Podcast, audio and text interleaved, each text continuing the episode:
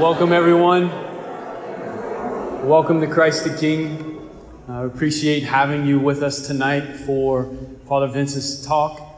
Um, yeah, just, just an absolute gift. I'm going to start in prayer and then introduce Father Vince and then let you hear uh, the one who you came to listen to. In the name of the Father and of the Son of the Holy Spirit, amen. Come, Holy Spirit. Come, Lord, we pray as always that you would make our minds, our hearts, and our souls fertile soil, that your word may bear great fruit in our life. We pray thanksgiving for Father Vince and his priesthood and his ministry as an exorcist. We ask your anointing upon him and us tonight that we would receive exactly what you desire to be more deeply committed to Jesus Christ and to surrender our lives completely to Him, becoming the saints you have created us to be, bearing forth great fruit for the salvation of souls and the building up of the kingdom.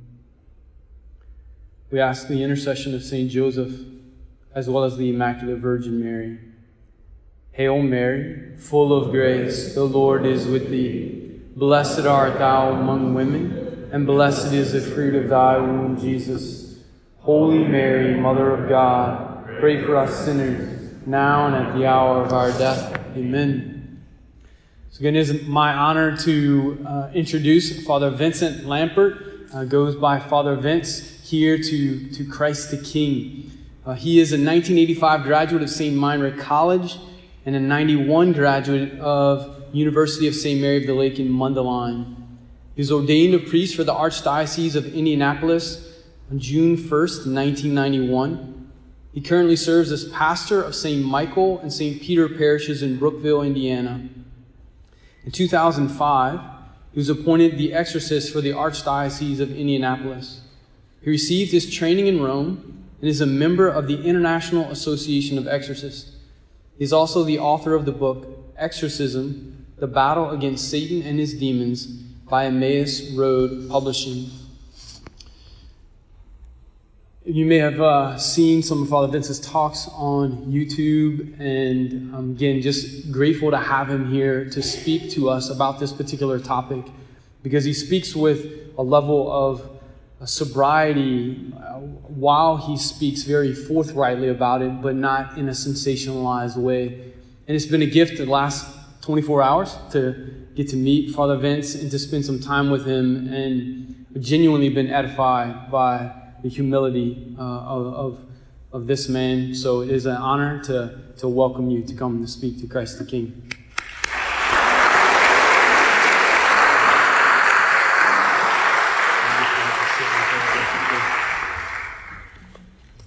Good evening, everyone. It is a pleasure to be with you. My goal this evening is to give you all a glimpse into the world of the ministry of exorcism and at the end, there will be an opportunity for folks to ask questions if you would like to do so. So let's begin, and hopefully, this will be a time of fun, a time of enjoyment, and a time to grow deeper in our faith. Because ultimately, when we come to realize that when our faith is strong, the devil is nothing to fear. So imagine, if you will, that it's Sunday morning in every major city and small town across the United States, and there's a sound that begins to echo in the air. And the sound that we hear is the ringing of church bells, meant to remind all of us that we are called to wake up with the church and to be about the things of God. But it is a sad reality that far too many people today seem to be spiritually asleep. Many people who have been baptized have abandoned their faith and have lost the sense of the sacred in their lives. Recent studies even suggest that the majority of Catholics, 79% between the ages of 18 and 35, no longer practice their faith. They now doubt the existence of God and even claim perhaps to be an atheist. What is alarming about the majority of these people is that they have grown up in a traditional Christian home they may say they're spiritual, but they no longer need to go to church. And at a time when people are losing touch with their Christian heritage, there is a great risk for falling for ideas that sound appealing, but can be extremely dangerous and misleading. St. Paul warns in 2 Corinthians Satan transforms himself into an angel of light, and he deceives many people. And there are many people today being deceived by the devil. All of us need to realize that the presence of the devil is sharpened as humanity and society are distancing ourselves away from God. And as the gap is growing between ourselves and God, there has been a resurgence in the practice of magic and other things that center on the occult. These things are viewed as attractive, whereas belief in God is viewed as unattractive. The danger that we are facing is that when a person no longer believes in God, they will believe in just about everything. And as a result, they could be opening themselves up to the forces of evil. All of us need to realize that our ultimate identity comes from our relationship with God and not apart from Him. Let's all remember that faith in God will lead us in one direction and the lack of faith will lead us in another. The good news is that in spite of the growing trend for people to move away from God, God never moves away from us. Consider for a moment these following biblical accounts. In the book of Genesis, after Adam and Eve had sinned, God calls out, Adam, where are you? We come to know of a God who is always looking for us whenever we sin and go astray. Later on in Genesis, we hear the story of Jacob wrestling with the angel, and we discover a God who will always fight for us. And why would God fight for us? Because we are his children, and God loves us unconditionally. Oftentimes, when people sin, they believe that that is the greatest thing that they can know. And yet, God's love and mercy is greater than any sin we can commit if we are willing to repent and turn back to God. When we turn back to God, God is always there to welcome us. As Father Andrew mentioned, I was appointed to be the Archdiocese or the exorcist for the Archdiocese of Indianapolis back in 2005. People ask me, How did you get the job? And I jokingly say I was in the wrong place at the wrong time. so the Archdiocese of Indianapolis has always had a stably appointed exorcist. 2005, our exorcist passed away. Ironically, he was the parish priest where I attended grade school. Never dreamed that one day I was going to inherit his job. And I was at a meeting with the archbishop. I was running late. Never be late for a meeting with the bishop is what I've learned. And as I was coming into the room, the bishop looked at me and said, I'm appointing you to be the exorcist for the archdiocese. Now let's go to our meeting. I couldn't tell you what the meeting was after that appointment. When I was appointed, I became one of only 12 stably appointed exorcists in the United States. Indianapolis has always maintained a priest in this position, even when after the Second Vatican Council, many dioceses let the practice kind of die out. Indianapolis has always had a priest assigned to this role. The good news is that there are now more than 125 stably appointed exorcists in the United States. In 2006, I had the opportunity to live in Rome for three months and to mentor under a Franciscan priest to learn firsthand the ministry of those who were up against the forces of evil and who were seeking the help of the church. During my three months in Rome, I was able to participate in 40 exorcisms that Father Carmine de Filippis uh, performed. I'm also a member of the International Association of Exorcists. It's a group of 750 priests and their helpers from throughout the world who gather in Rome every other year as an opportunity for ongoing training, formation, and as a way to create collegiality with one another. I've also attended the Vatican Course on Exorcism, Currently, I receive about 2,000 phone calls and emails every year from people all over the United States and from other countries who believe they are up against the forces of evil and who are seeking the help of the church. Now, what I hope to impart in my talk this evening is not to create some type of fascination with the devil or the practice of exorcism. What is needed, especially for young people today, is to have a renewed fascination with God and to see God's presence around us rather than focusing on what the devil is trying to do. It's once again time for all of us to focus on the positive aspects of our Catholic faith. As John the Apostle has said, greater is he who is in you than he who is in the world. Now, many people today live with a distorted view of freedom that echoes the fall of humanity mentioned in the book of Genesis. The guiding principles of this distorted view of freedom are this you may do whatever you wish. No one has the right to command you, and you are the God of yourself. This viewpoint leaves no room for God, and the end result is a greater presence of evil both in society and in the lives of individuals. Now, why would people turn their back on God? And the answer is clear because God is seen as a threat to what we believe freedom truly means. It was St. John Paul II who said that freedom, in the true sense of the word, means to be obedient to God. Freedom and obedience go hand in hand. When we start to believe that freedom means we can do whatever we want, that we can write the rules, then John Paul goes on to say we end up becoming slaves to our own passions and desires.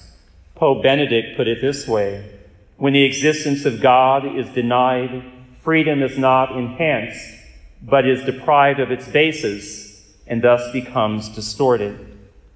Whenever I give a talk on the topic of exorcism, I like to define what is meant by the term. Many people today may have some idea of what the word means based on their own research or a definition that has been shaped by modern culture. Anybody here ever seen the movie The Exorcist? The Exorcism of Emily Rose, The Rite. Do you like to watch programs about paranormal activity or ghost hunting? If you want to know something, where's the number one place people go today? You go to the internet. I always like to remind people that just because you read something on the internet doesn't make it true. Can you believe that perhaps people might put misinformation there? And especially when it comes to the topic of exorcism, much of what you might find on the internet has to do with creating a fascination with the devil rather than helping to guide and direct people to God and a deeper relationship with Him. So the word itself comes from the Greek word exorkismos, and it's a term that signifies an insistent request manifested before God or directed against demons. To exorcise literally means to bind with an oath. At its very core, an exorcism is a prayer. It's a prayer that brings healing and peace to those who are afflicted by the evil one, allowing them to be reconciled to God.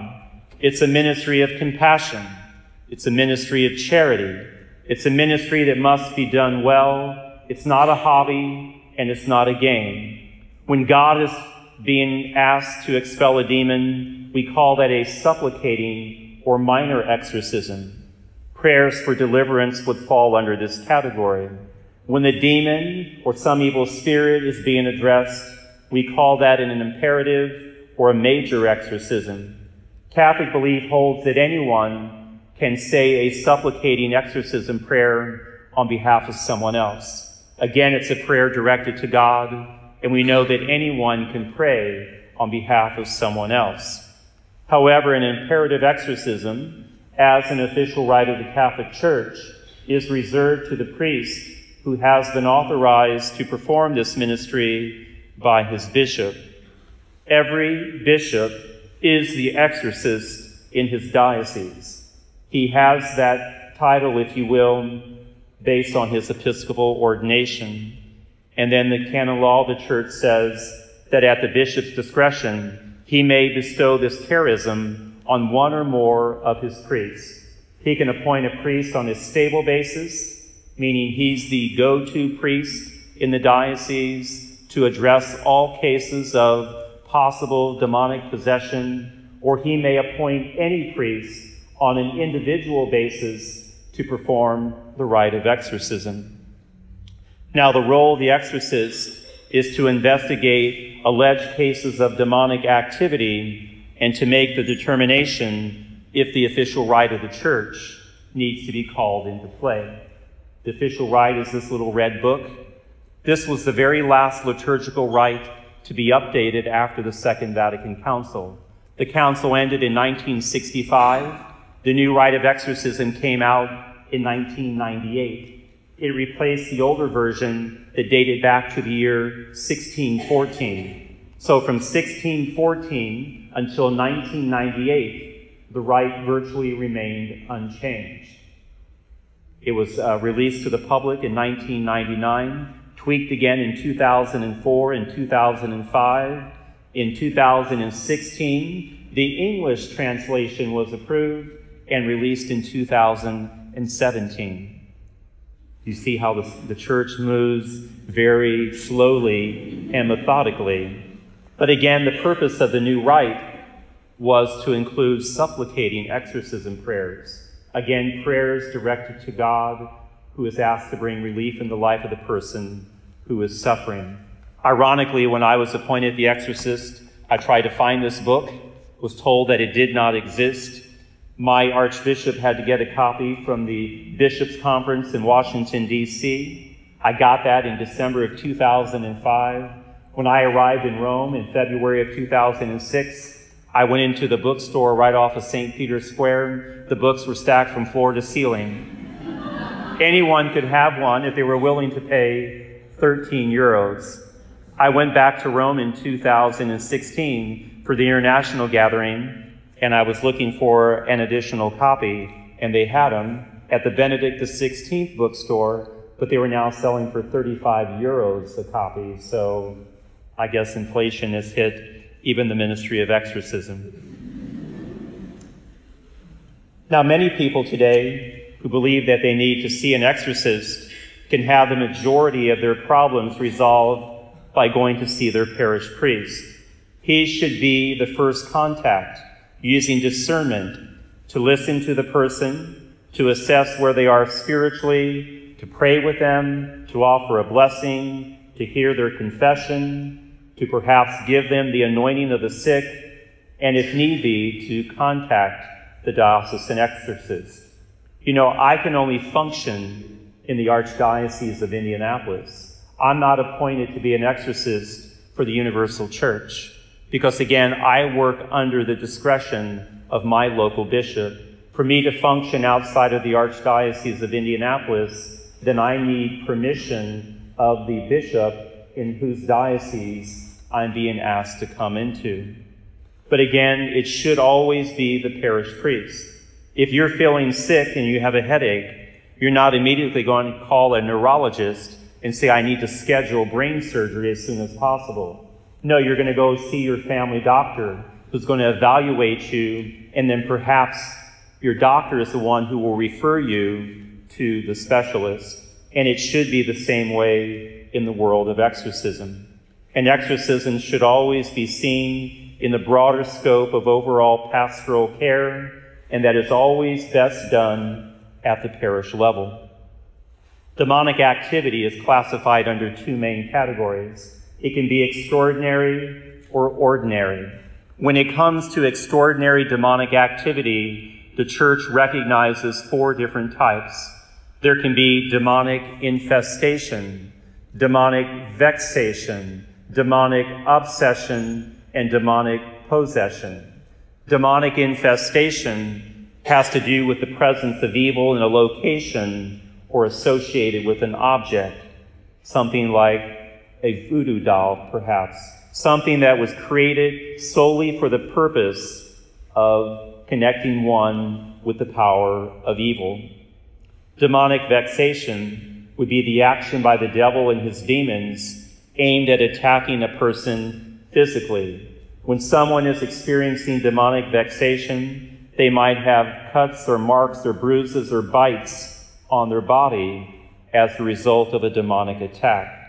Demonic obsession would be the action by the devil and his demons aimed at attacking a person mentally. Literally, the devil is trying to get inside of someone's head, and every thought that they have is processed through the presence of evil. And then there is demonic possession, whereby the devil or one of his demons will take control of the person's body, treating that body as if it were its own, using the person's eyes to see, their mouth to speak, their arms and hands to give gestures, their legs and their feet to move.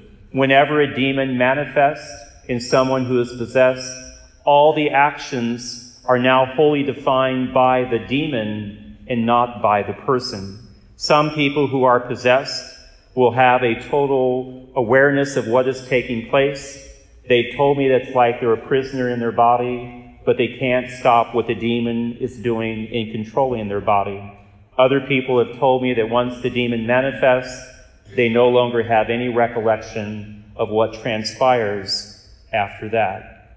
So infestation, vexation, obsession, and possession.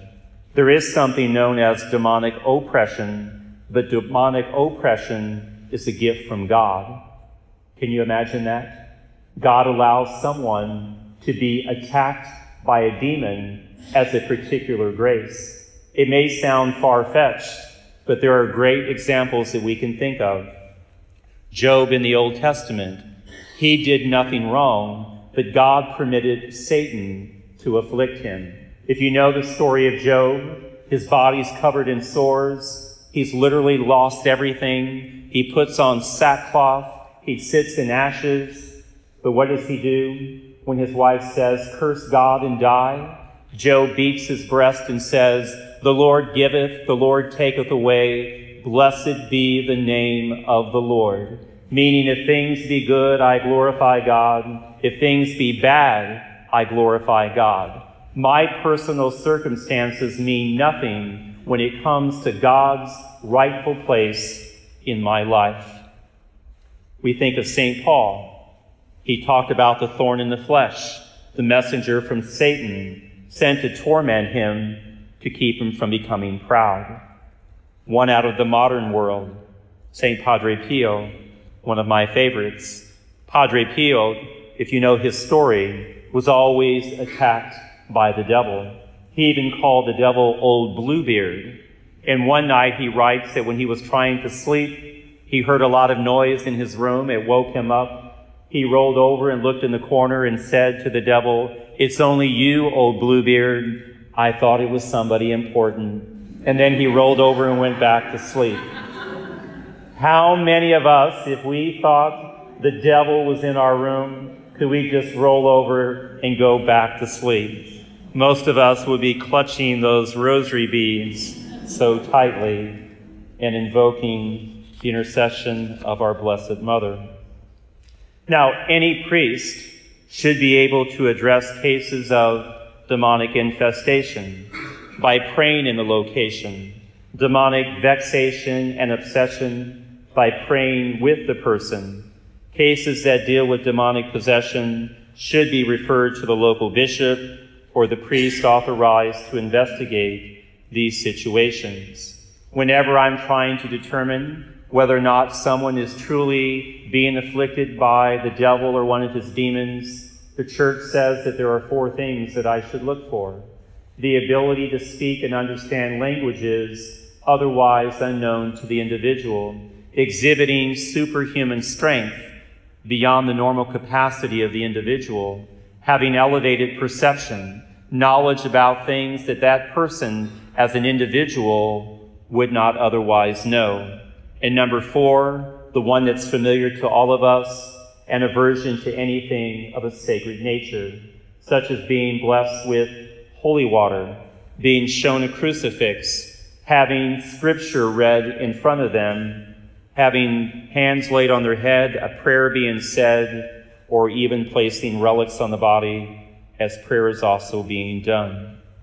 It's also possible to know that an evil spirit is present when symptoms of the demonic are observed. These include bodily contortions. In Mark's Gospel, chapter 1, verse 26, we are told, the evil shook the man violently. There can be a change in the voice. Mark 5 5. He would cry out and cut himself with stones. Whenever a demon manifests, the voice always gets much deeper because the demon wants to instill fear and to give the impression that it is in charge. Think of a barking dog, if you will, again meant to instill fear. There can be a change in the physical appearance, such as foaming at the mouth, the eyes rolled in the back of the head, unpleasant odors, the worst horrible stench that you can ever imagine. So think of the, I don't know, the dead armadillo along the side of the road in August. It's 95 degrees outside. What does that smell like? It's been there for about two weeks now. Doesn't smell good, does it? Multiply that by at least a hundred, and you're getting closer to the stench when demons manifest. There can be a change in the temperature of the room, whereby it gets much colder. Laughter, uncontrollable hysteria, hissing and the resemblance, the movement of a snake. There can even be levitation. All of these things, again, are meant to instill fear because the devil wants everyone who's witnessing the manifestations to focus on what he is doing rather than what God is doing. You know, the very first exorcism I witnessed in Rome, I guess you always remember the first one, right? So I'm talking to this little Italian lady and her husband. I say I learned enough Italian to order pizza for lunch when I was there but she's telling me why she's possessed.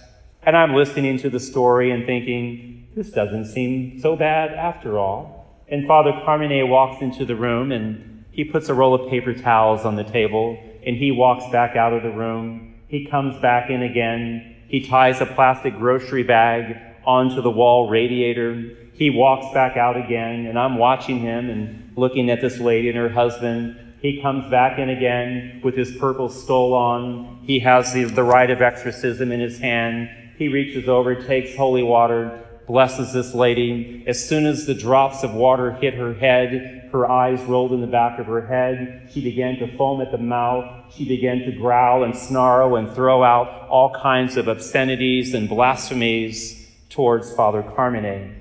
And I'm looking at this thinking, what in the world has my bishop gotten me into? Father Carmine, what did he do? He reached over, tore off a paper towel, wiped the person's mouth off, threw it in the plastic bag, and just continued to pray. Another exorcism, eyewitness levitation. So when the demon manifested, it started gleaming and glaring at me, got this hideous look on its face, and then I look over, and the person is rising out of the chair, and the demon is glaring at me. Father Carmine has his rite, and he's praying, and he looks over and sees the levitation. He continues to pray. He looks over again. He continues to pray. Then he takes his hand, puts it on the person's head, and pushes them back down into the chair. Does not even flinch for a moment. It was a very teachable moment because Father Carmine was saying to me, don't focus on what the devil is doing and his parlor tricks. Look at what God wants to do in the life of this person. Now, all of these can be indications of demonic possession. But before proceeding with the official rite of the church, there is an American protocol that we follow. In many ways, I'm trained to be a skeptic. I should be the last person to believe that someone is truly possessed.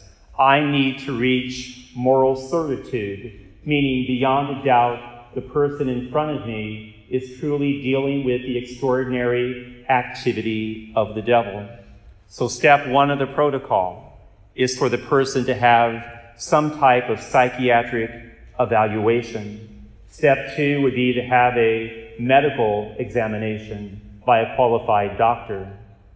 I always believe that if the church were too quickly to label someone as being possessed, and that label prevents the person from getting the true help that they need from the mental health professionals or from the medical field, then the church would ultimately be doing greater harm than good. We have to give people the true help they need as opposed to the help that they think they need. Unfortunately, many people who come to me have already self diagnosed.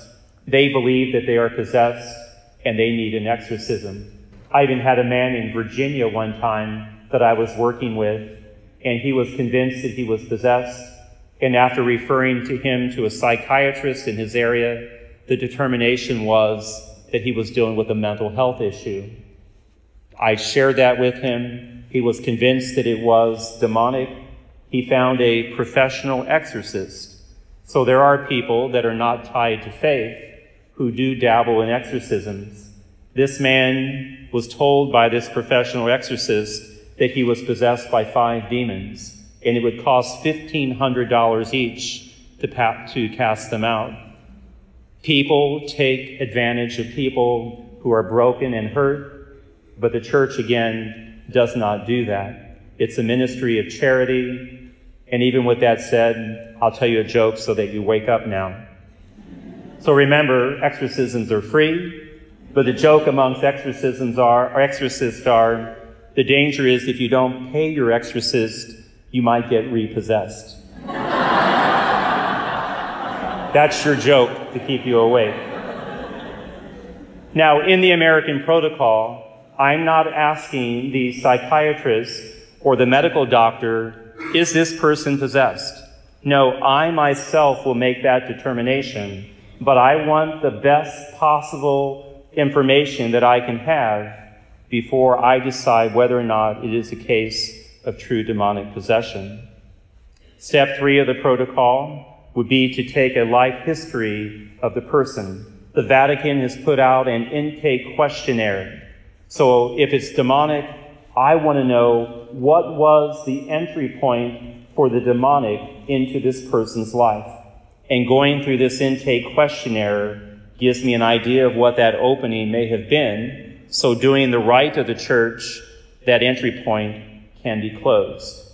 Step four, I look for those four signs of demonic possession. Again, the ability to speak and understand languages otherwise unknown to the individual, superhuman strength, elevated perception, and an aversion to anything of a sacred nature. The next step would be to normalize the spiritual life of the person. It's not enough to cast the demon out. God has to be invited in. We think of the account in chapter 11 of Luke's Gospel where it says, that once the demon has been cast out, it goes and wanders through the arid wasteland. And coming back and finding the house swept clean, it goes and finds seven other demons worse than itself, and they come and take up residence in the person. So again, being swept clean means the demon's gone, but God has not been invited in. And I have seen a growing trend in the 17 years that I've done this ministry because faith is in decline, there are a lot of people today who now view the exorcist as the magician. They believe that I have powers and abilities and I can make the evil go away. If people are relying on me, we are all in trouble. But if people are relying on the power and the authority and the name of Jesus Christ that is being acted out through the ministry of the church, that is the right attitude to have. Even Father Carmine told me before I left Rome, he, the, he said, The very last piece of advice I give you is this. If you're ever doing an exorcism and you think for even a brief moment, wow, look at what I'm doing, he said, you've just walked on unholy ground. Because again, it's not what you're doing, it's what Christ himself is doing. In an exorcism, Jesus is not a bystander, he is the main actor. The next step would be to put the entire case together and then to present it to the bishop who would make the final decision on whether or not an exorcism should be performed. So again, it is a very methodical process. There is no such thing as an emergency exorcism. The demonic connection did not happen overnight and the church wants to move in a very methodical way so as to do good rather than causing greater harm. Now, the devil's goal is to present morally bad objects at an angle to a person's mind designed to make that evil be perceived as a certain good. So he wants to objectify evil, and he wishes to keep humanity in a constant state of opposition to God. The devil's cleverest ruse, according to the famous remark by the 19th century French poet Charles Pierre Baudelaire, is to convince us that he does not exist. The devil prefers to work in the shadows. But in an exorcism, we can say the church is dragging him out into the light, into the light of Jesus Christ, where he will be conquered. You ever been in a room that's filled with bugs and you turn a light on? What do the roaches do? They scurry through every crack and crevice because they don't want to be in the light. It's the same way with Satan and his demons. They do not want to be in the light of Christ, but in the rite of exorcism, that is exactly what is done. They are dragged into the light of Christ, where the power of Christ will conquer and defeat them.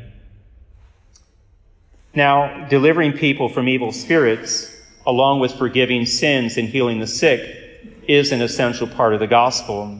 When we no longer accept the reality of evil, we no longer acknowledge the need for a savior. savior. There are many people today who would laugh at the topic of demon possession and the practice of exorcism.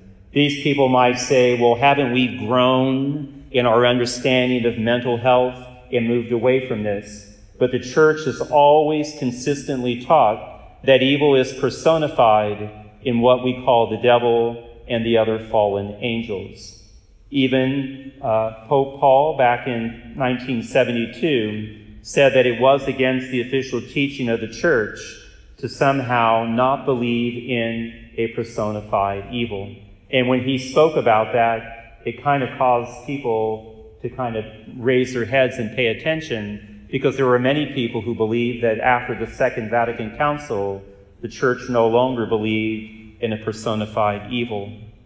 And yet it is true that the Second Vatican Council has spoken more about the reality of the devil in its documents than in any other ecumenical council in the more than 2,000 year history of the church.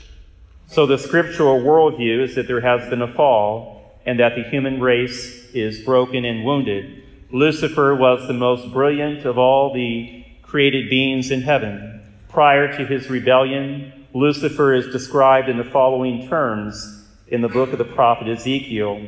You had the seal of perfection, full of wisdom, full of beauty. You were the anointed cherub who covers, and I placed you there.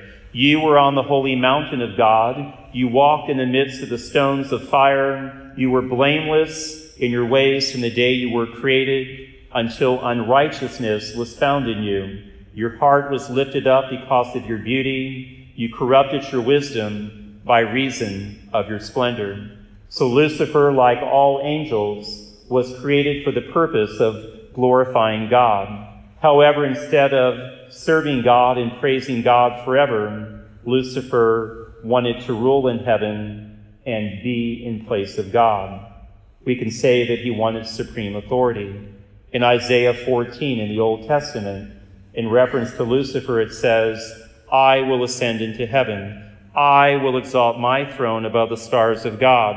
I will sit upon the mount of the congregation. I will ascend above the heights of the clouds. I will be like the Most High. And what's the key word we hear in all of that? The word I which is why we say the sin of Lucifer was the sin of pride. It's interesting, when I was in Rome, I asked Father Carmine, what's the most difficult case of demonic possession that you have ever dealt with? And he told me there was someone who was possessed, and he finally asked the demon, commanded it to say its name, and the demon refused, and then Father Carmine said, Is your name Lucifer? So he had some inkling in dealing with this person that this was the devil himself. And he said the devil responded by saying this I used to be known by that name, but no longer. To acknowledge the name Lucifer, which means light bearer, would be to acknowledge the giver of the name, namely God. And because Lucifer rejected God, the demon said that it was no longer known by that name. Now, the word devil comes from the Greek word diabolos. It means adversary, slanderer, opposer. The word Satan comes from Hebrew and means accuser. Sometime between the dawn of creation and the intrusion of Satan into the Garden of Eden, Lucifer, along with one third of the angels, fell. It was St. Augustine who asked the question when were the angels created and when did their judgment take place?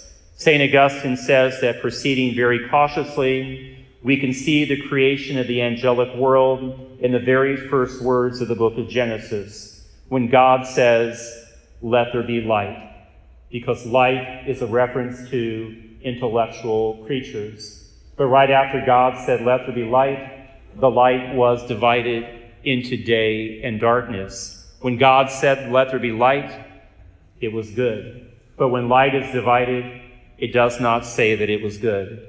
And St. Augustine says that in those words we can see the creation of the angelic world and then the fall of one third of the angels that is mentioned in the book of Revelation.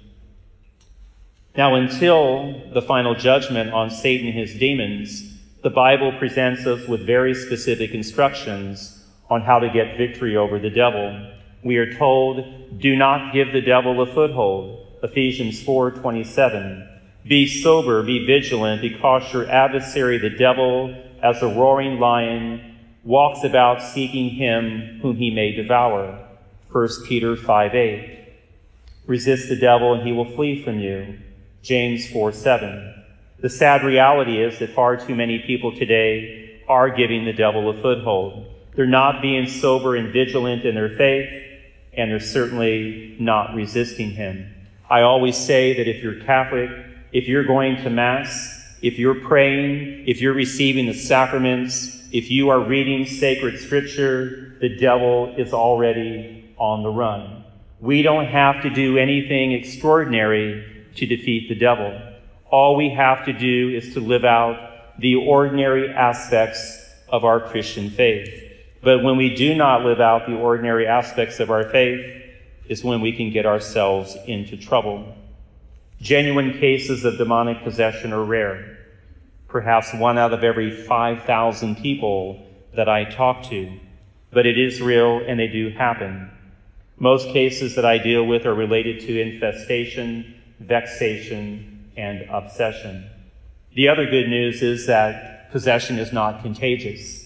People always say to me, Well, Father, aren't you worried that the demon's going to jump out of that person and jump into you? That makes for a great Hollywood movie, but again, that's not reality. The demons do not have that kind of power. One would have to invite the demon in.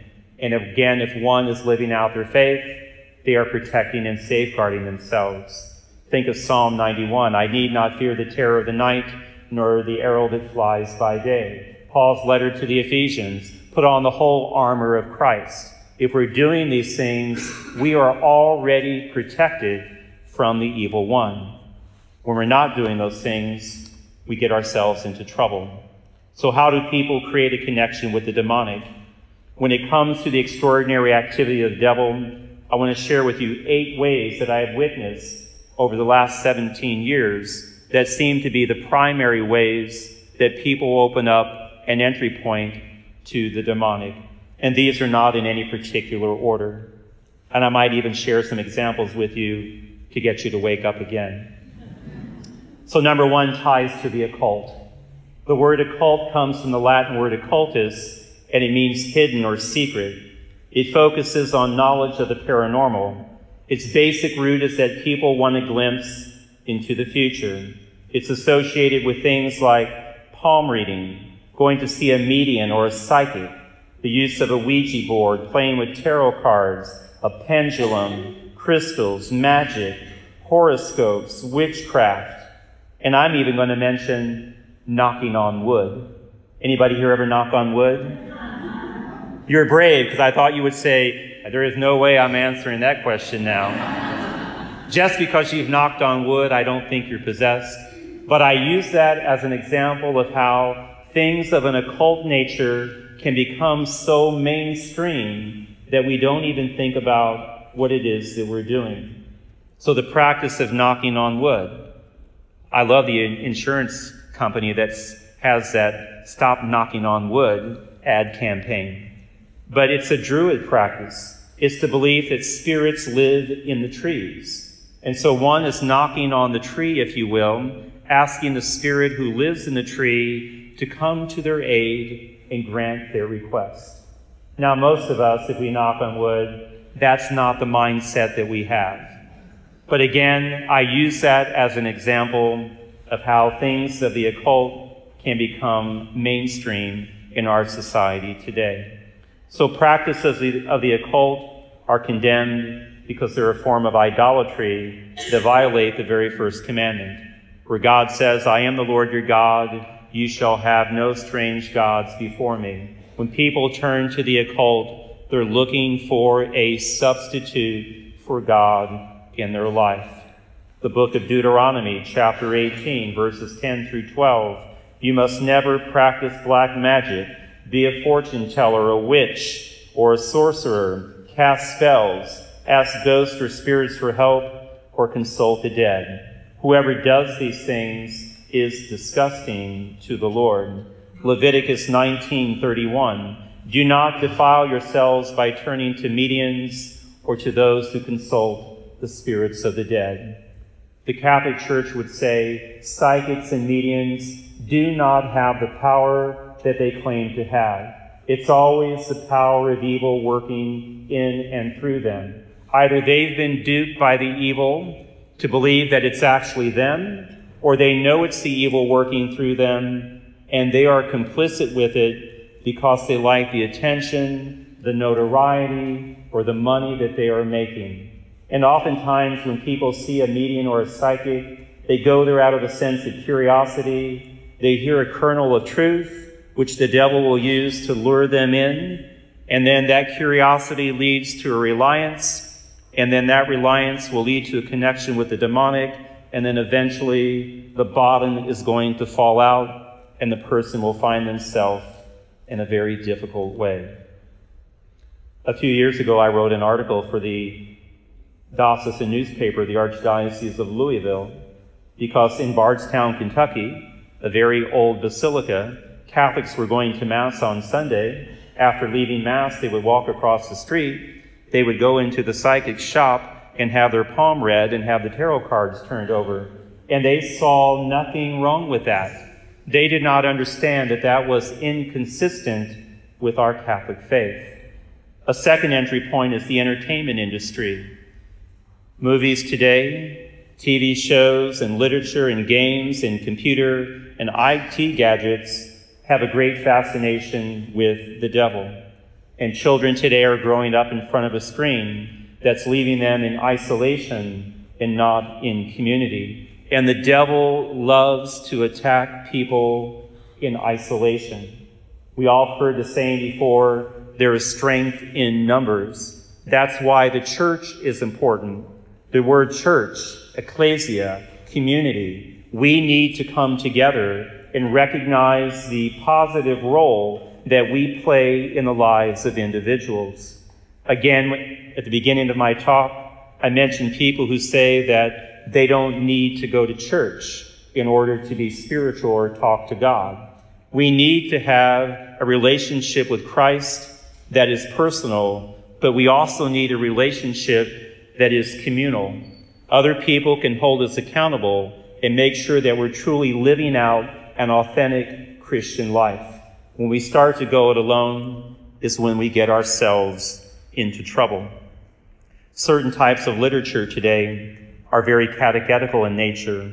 They present the position of magic, being a witch or a wizard, as one of power and authority, and, evil, and even presents uh, evil as something good. When people always ask me about certain types of literature and whether it's good or bad, I always say, can your child readily quote the Bible or the Catechism of the Catholic Church as readily as they can quote these books on magic that they're reading. Again, if children know their faith well enough, and if they're reading these books, they're going to be able to filter that through their faith. But if they don't know their faith, they're not going to be able to filter out what they're reading and see how it, once again, it is inconsistent with our faith. A third entry point is being cursed, which is the opposite of a blessing. To bless something or someone is to commend them to God. To curse something or someone is to commend them to the devil or some evil spirit. Curses are only effective if we are weak in our faith. We cannot control what someone else does, but again, we can make sure that we are standing right in the eyes of God. There was a couple in northern Indiana that had a business. They terminated an employee for being a bad employee. After the person was ter- terminated, she told them that she was a witch and she was going to curse them for terminating her employment. She went through their business and put satanic symbols everywhere on the walls, behind pictures, under tables and chairs, in files in the, uh, of their clients, even sacrificed animals. When I went up to visit the location, there were burned animal parts in front of the building and behind the building. And of course, the couple was terrified. But they were people who were not practicing their faith. And they're like, What do we do? What do we do? And I said, I will celebrate Mass for you and your business. We will bless it again. But the curses will only stop when you come to realize that they have no bearing on you whatsoever. Again, we cannot control what somebody else does, but we can make sure that we're living right in the eyes of God. A fourth entry point is being dedicated to a demon. Seems pretty far fetched, doesn't it? One of the young ladies I met in Rome told me that her mother had dedicated her to Satan when she was born. Her mother did not want her, blamed God for giving her a child that she did not want, even attempted to abort her, but it was unsuccessful. So her mother blamed God for giving her a child that she did not want and said, I will get even with God by dedicating my daughter to Satan. For the first 12 years of her life, she underwent all kinds of satanic rituals and abuses. At the age of 12, she ran away. She ended up on the streets of Rome. In her later teens, she found her way to Father Carmine, who began praying the prayers of exorcism over her. She was one of the very first persons that I saw when I arrived at the church where the exorcisms were being performed that I participated in. Father Carmine was the pastor of St. Lawrence Parish outside the walls of Rome. I would walk down to the Fountain of Trevi every day. If you've been to Rome, get on the bus right across from Burger King, and then take the 15 minute bus ride to San Lorenzo. The church was here, there was a courtyard, and then the cluster of buildings over here where the exorcisms took place. This young lady, when I first walked up, there were about 50 people in the courtyard. Some had appointments, some did not, and she was manifesting right in the courtyard. And I'm looking at her manifesting demons. She eventually came in, Father Carmine prayed over her. The good news about this young lady is she went on to become a nun after the demons were cast out. She knew what it was like to live on the streets of Rome, to have no one, so she dedicated her life to Christ and then wanted to make a positive difference in the lives of other street children. What's great about that story is this the devil thought he was doing something to destroy her life, but everything he was doing was actually guiding her to God. So again, every time the devil thinks he's doing something, that's going to advance his kingdom, ultimately, he always advances the kingdom of God. A fifth entry point abuse, which creates emotional wounds that can cause a person to seek help from the wrong sources. As an exorcist, I hear horrific stories from people. This lady growing up in Mexico told me at the age of seven, her father began to rape her over a period of five years. At the age of 12, her father turned his attention to her younger sister. She was broken. She was torn up. She was shattered. She blamed God for allowing this to happen. She turned to curanderos and brujas, shamans and witches, who told her that they could help put the pieces of her life back together. But she only found her life shattered and broken more and more and more. She came to see me at the age of 50. So she was gone from the church for many, many years. But a friend brought her. She had gone to see this priest. This priest actually believed that she was manifesting in front of him. He was a newly ordained priest. He didn't know what to do. I agreed to meet with them. So she's, I'm sitting here. This young priest is here. The lady's on the other side of the table with a friend that came with her. She's telling me the story. She's sobbing. And then she looks at me and says, Will you help me? And I looked at her and said, Jesus is going to help you. As soon as I said that, the demon manifested. Her eyeballs turned green. Her pupils became slanted like a serpent. The demon looked at me and goes, Who's he? He has no power over us. This young priest was fell to his knees. He started rattling off Hail Marys like a machine gun. this lady's friend literally jumped over the table in one leap to get away.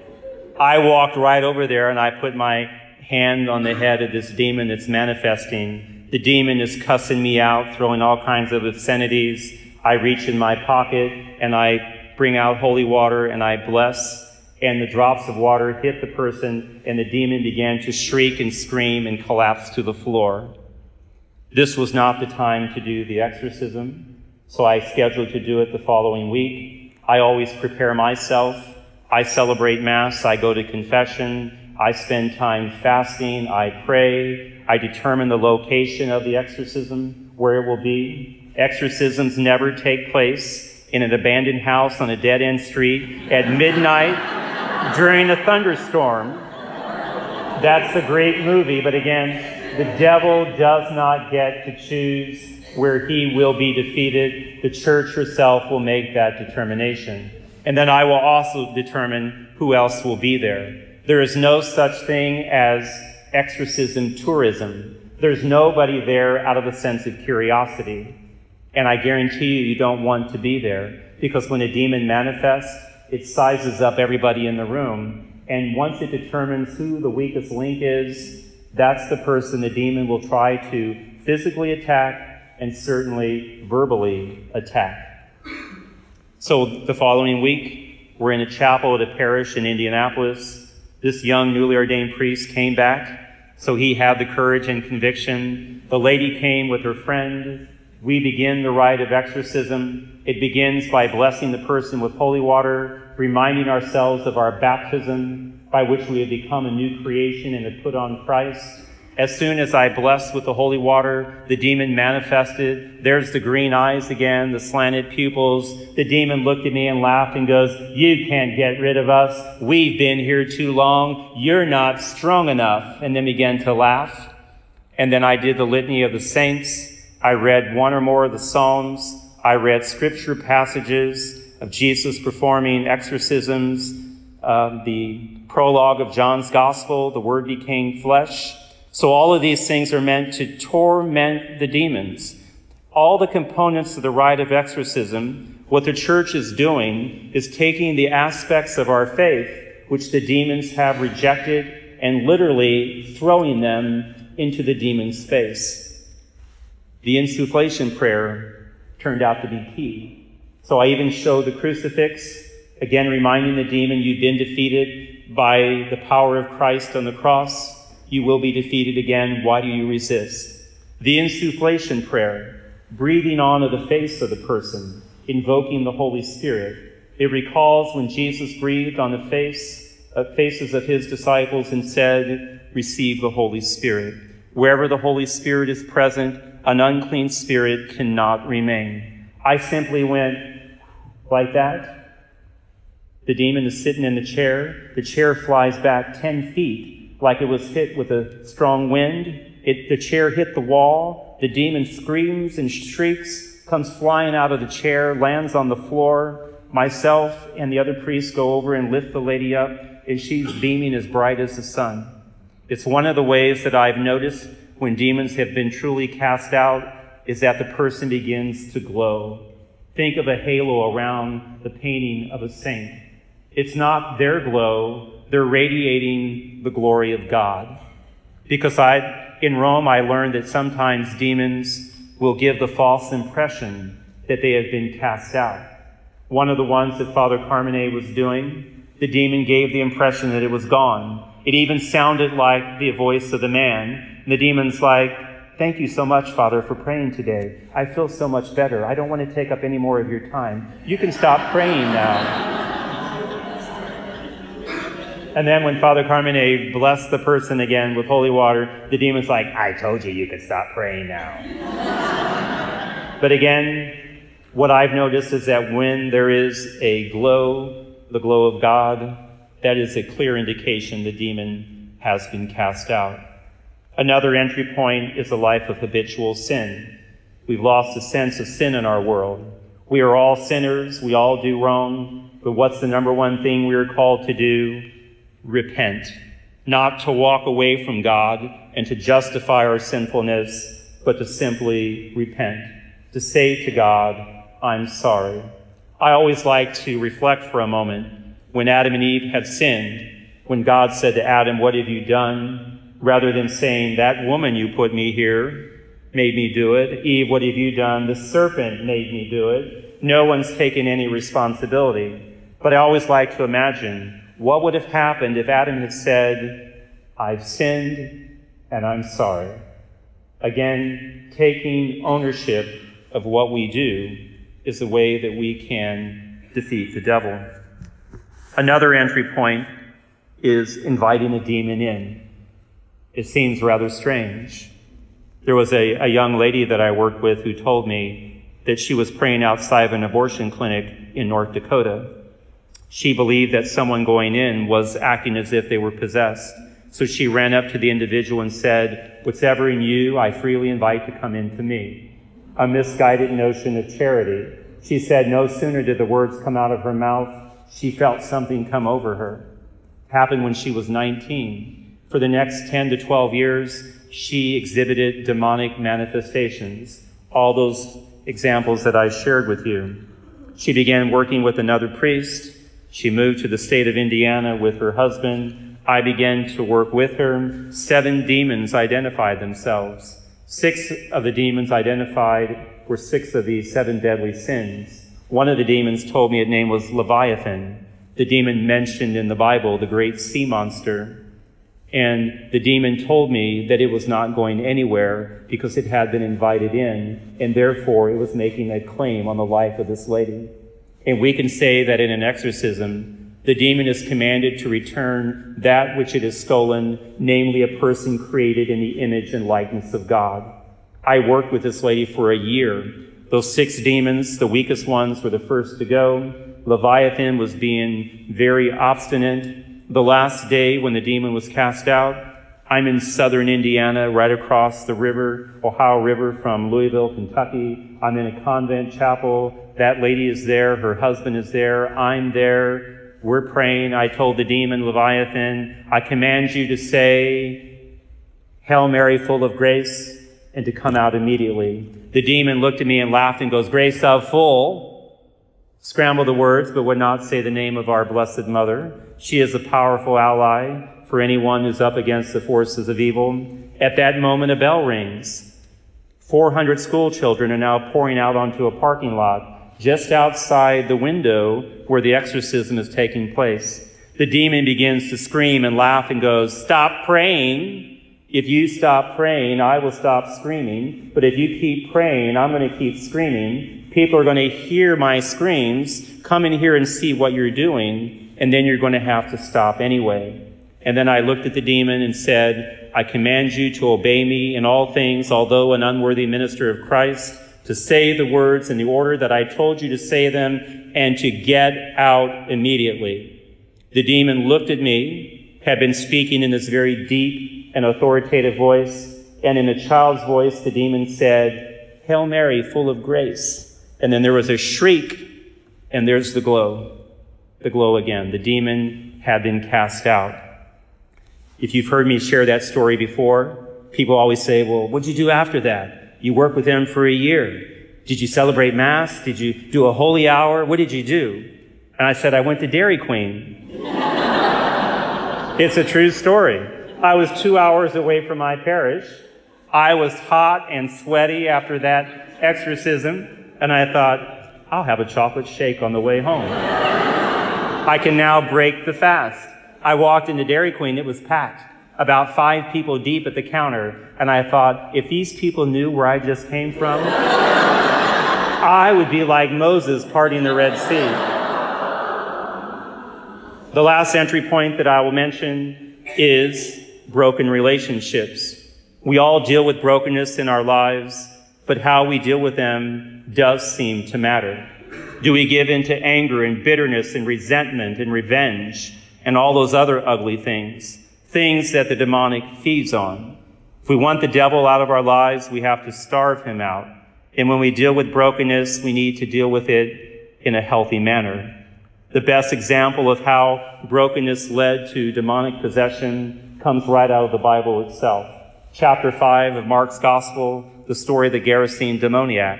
You know the story. The man's possessed by legion. He's living in the tombs. Fetters won't even hold him. There's the superhuman strength. Jesus is coming along. The demons shout, We know who you are, the Holy One of God. Jesus commands them to come out. He rebukes them. They ask to be sent into the swine. They go into the swine. They race over the hillside and they drown in the lake. Most people usually stop reading the passage at that point. But I would suggest the most significant part of that gospel account happens next. The man who was possessed by legion wants to follow Jesus. But what does Jesus say to him? No. How often does Jesus tell someone, don't follow me? So this is a very teachable moment. Jesus says, no, go home to your family. Jesus takes a man who was living amongst the dead in the tombs and now places him back amongst the living. Again, the importance of community, the importance of family. Think of the prodigal son when he returns home and he says to his father, I sinned against heaven and I sinned against you. I no longer deserve to be called your son. The father doesn't say, Yeah, you're right. Look at all the horrible things you did. No, none of that matters. All that matters is where that young man is at that moment, namely in the presence of his father, being uh, sorrowful for what he's done. And it should be the same with each and every one of us. So is there a way out of all this craziness? And the answer is absolutely. Demons have power. They can only be defeated by power. The power that defeats them is the power of God. And the ministry of exorcism is one of the ways that we call upon the power of God. And in just in two minutes, then I'm going to let you ask questions. I want to give a brief explanation of the ordinary activity of the devil. This is how the devil tries to trip all of us up in our daily lives. And it's, it's a four stage plan of attack. And I use the words that begin with the letter D. It begins with deception, which leads to division, which leads to diversion, which leads to discouragement. Deception, the devil wants us to buy into his lies. And once we buy into the lies of the devil without repenting, we find ourselves divided or broken. You know, the goal of the Christian person is to put our lives together and to give them back to God. The devil believes that if our lives are nothing but a jumbled bunch of bits and broken pieces, then we will have nothing to give. Deception leads to division. We are broken. And rather than repenting, we look for a substitute for God. There's the diversion. Think of the Israelites on a journey to the promised land who moved away from the worship of the one true God to the worship of a golden calf. They wanted to worship something of their own creation rather than the uncreated God. So deception, division, diversion, and without God in our lives, it leads to discouragement. St. Augustine said, Our hearts are restless, O Lord, until they rest in you. The human person has the innate desire for God, and when we do not foster that relationship with God, we can find ourselves discouraged. And when people arrive at discouragement, it's a crossroads. One pathway will lead us to death, always spiritual, sometimes physical. Think of the growing trend of suicide in our society today. But because we are a people of faith and a people of hope, the other pathway leads to discipleship. We might call it the new evangelization that St. John Paul II talked about. The need to reawaken faith in our lives once again. It's that ringing of the church bells again on Sunday mornings that's meant to remind us to wake up with Christ and the church.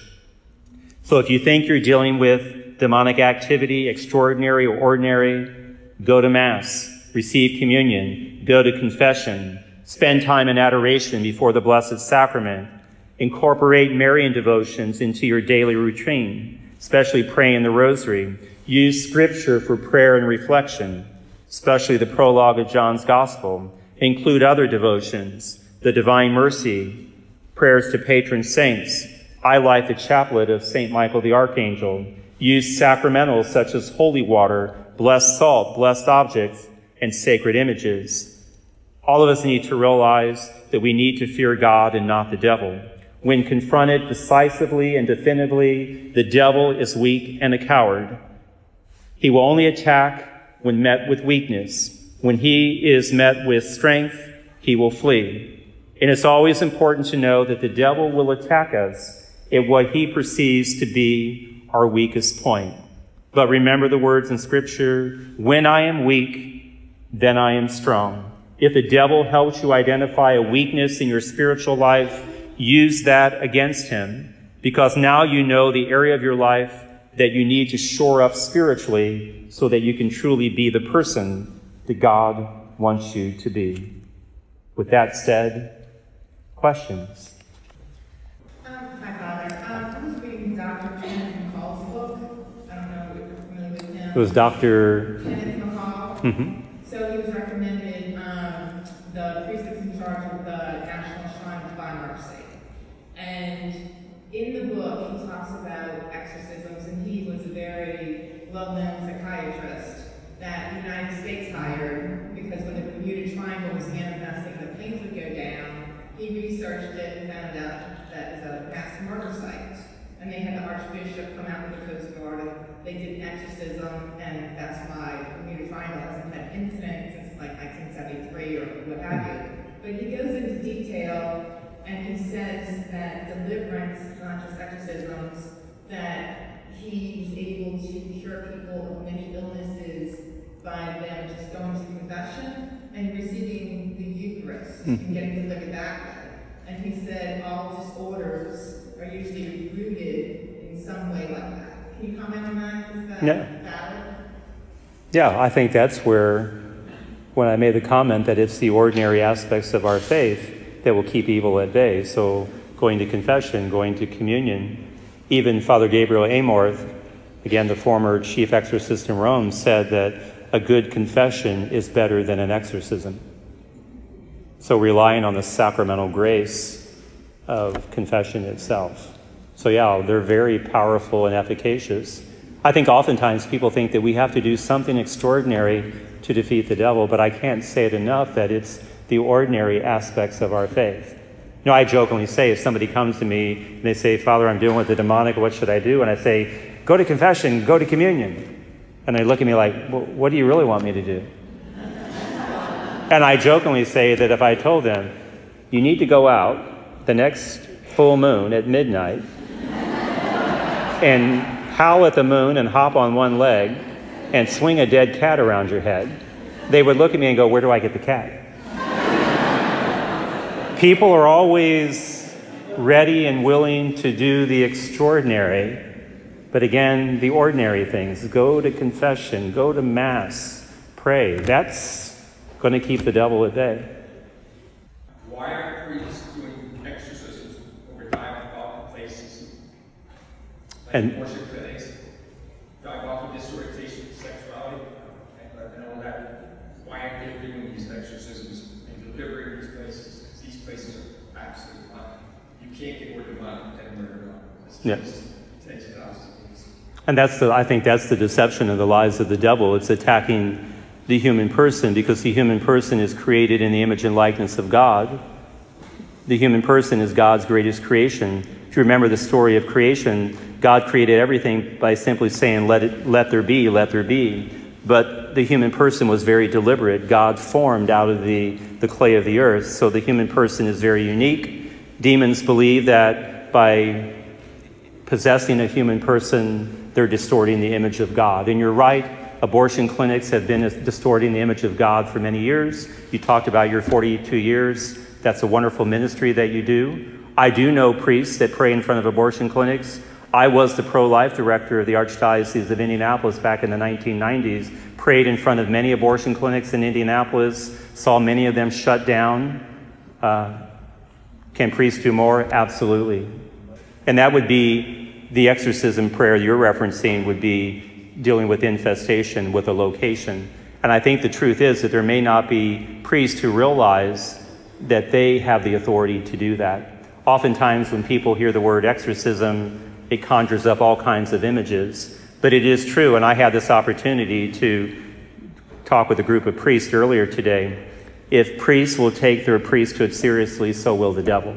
But if priests do not take their priesthood seriously, then neither will the devil. And we had the discussion too that the danger of priesthood today is that priesthood can be viewed as an occupation rather than a vocation vocation meaning a, a, calling from God. We do what we do because God has called us to do it.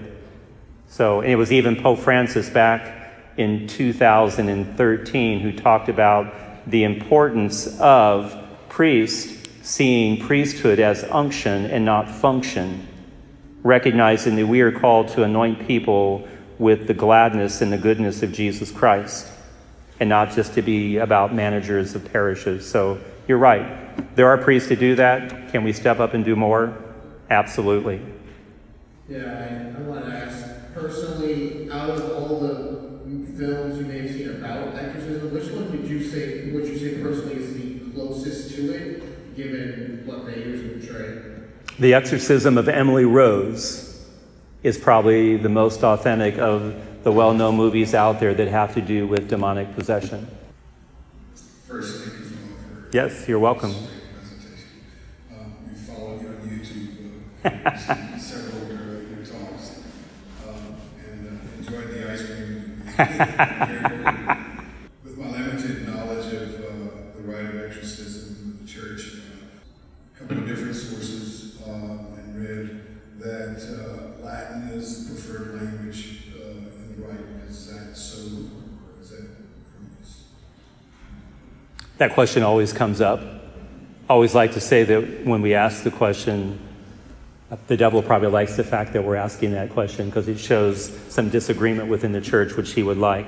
To me, the most important thing is is it the prayer of the church? Whether it's in English or Latin, as long as the, the church has approved it, that's the most important thing. I will tell you that most exorcists will say that the older rite of exorcism the way the prayers were put together and the structure seems to be richer and deeper as opposed to the prayers in the new rite. Pope Benedict gave permission for any stably exorcist to use any of the rites. So the old rite or the new rite can use any of them. There is now some question with Pope Francis's recent motu proprio on the use of Latin, whether or not the old rite can even be used anymore. So there's been the dubia presented, and now we're trying to get clarification on that. But as of right now, uh, it may be that the old rite is no longer permitted to be used. Can demons and angels read our minds? Only God Himself can read our minds. So the devil, demons do not know what we're thinking, but they can use deductive reasoning. They can watch us and it, they can observe us and they can deduce what we might be thinking or how we might act. Think of last Sunday's gospel reading Jesus being tempted in the desert. You know, he fasted for 40 days. The devil shows up. The devil obviously has been watching him. At this point, the devil doesn't know who he is. He has a good idea. If you are the Son of God, command the stone to turn to bread. He knows human nature. If you hadn't eaten in 40 days, you might be hungry. So prove to me that you're the Messiah the promised one by commanding the stone to turn to bread. So, no. Only God knows the inner thoughts of the human person. Follow-up question? Yes? Um, so if they minds, then how does it work with like intrusive thoughts from the devil and mental attacks? Because the demons can play on a person's memory and imagination. They can watch you, you can, they can observe you, they know when you're sinning and giving in to temptation, and then they will use that against you to constantly give those temptations to turn away from God. Have you ever been afraid during an exorcism? I've never been afraid, been startled a few times. The first exorcism I did, when uh, I started praying, the, uh, the demon lunged at me like a wild dog, and I think I jumped back, you know, five feet in one step. Your heart's going, Ugh. but continue to pray. Confidence comes over time, though. So now it doesn't, um, it doesn't faze me. There might be a little sweat. I want to thank you for saying yes to the vocation that God called you to. Thank you.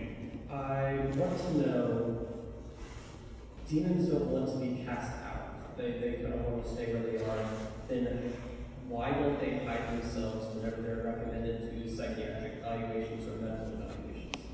They would prefer to do that, but the prayers of the church antagonize them, and they're so egotistical that they can't keep remaining in secret, if you will. They just become so infuriated that they lash out.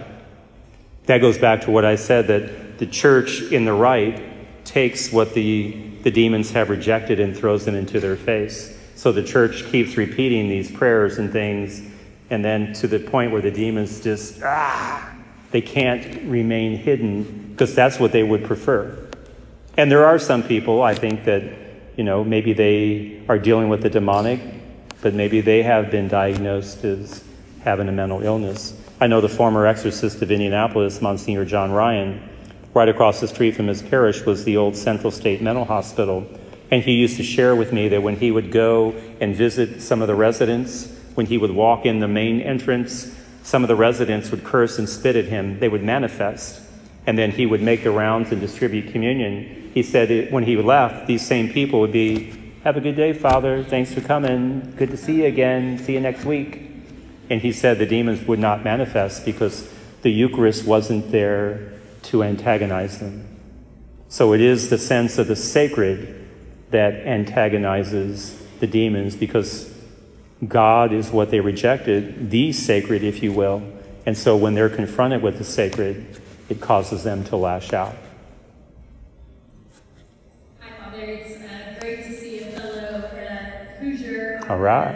I'm uh, from Greenwood, Indiana. So, um, so I lived in Haiti for a time period, so I've seen a bit of manifestations, possession, and then was involved in one, just interceding on behalf of one in Orlando, Florida. So I've had a little bit of not experience, I would not say, in it, but seen it, and just again, your talk because I think that you've probably been the best exorcist that I've heard speak about this that didn't instill fear and that really truly just spoke about the power of the Father, um, which I'm grateful for. Thank you. Um, but I wanted to ask specifically about when living in Haiti, we saw a lot of oppressions. We saw some possessions, and those were taken to, to the exorcist priest in Haiti. We saw many manifestations um, and had to do deliverance ministry with them.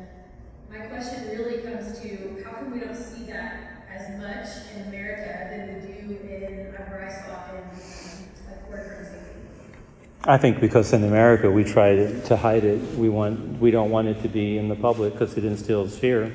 I think in many parts of the Western world we believe that we're not re- as ready to believe in spiritual realities.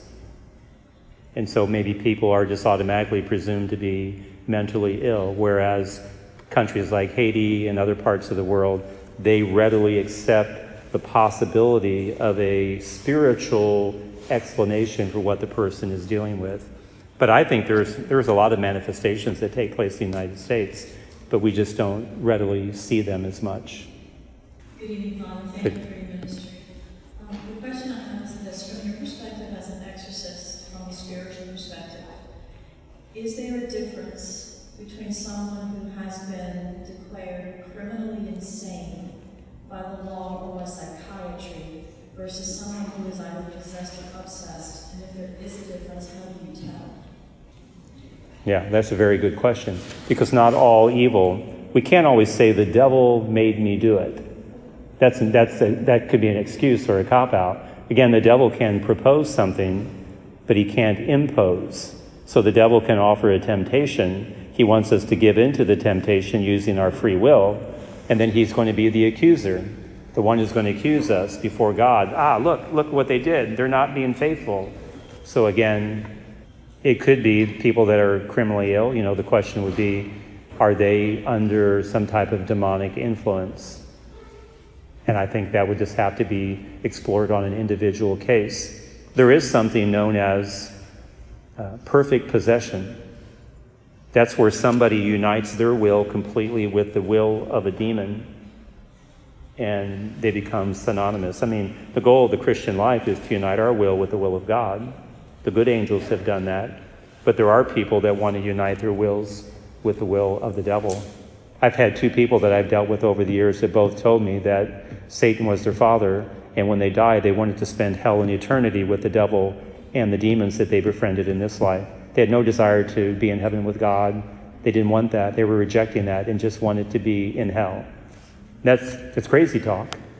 Someone, you know, you, someone would say that, you think they must be criminally insane. But uh, I think it would just require the psychiatrist and the priest working together, trying to decide what exactly is going on and what's the best help this person can receive.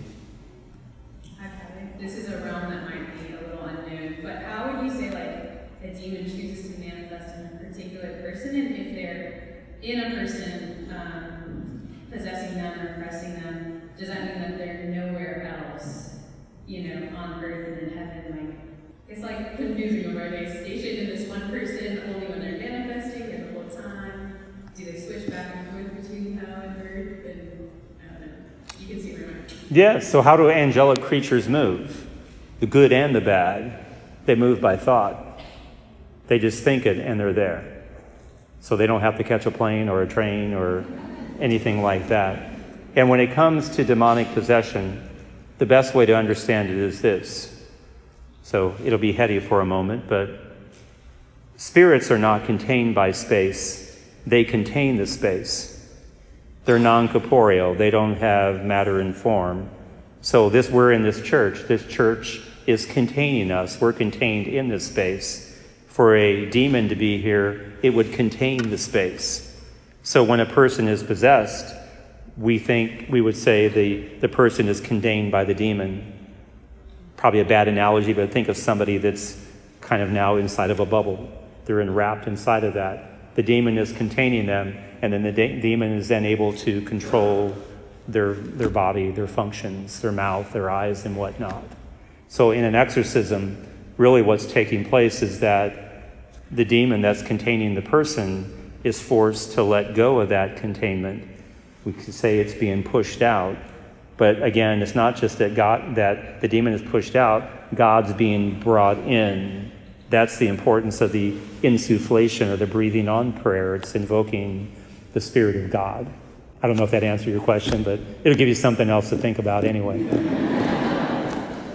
All right. We're going to offer a prayer. So thank you for your time and attention. Let us pray.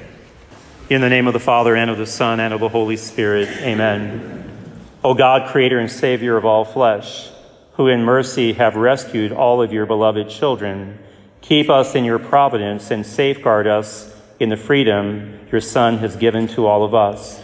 Grant, O Lord, that the spirit of iniquity may no longer have power over us. At your command, let the goodness and peace of the Holy Spirit be upon all of us, so that we may fear nothing from the evil one, because the Lord Jesus Christ is with us, who lives and reigns with you forever and ever. Amen. The Lord be with you. May Almighty God bless you, the Father, the Son, and Holy Spirit. Go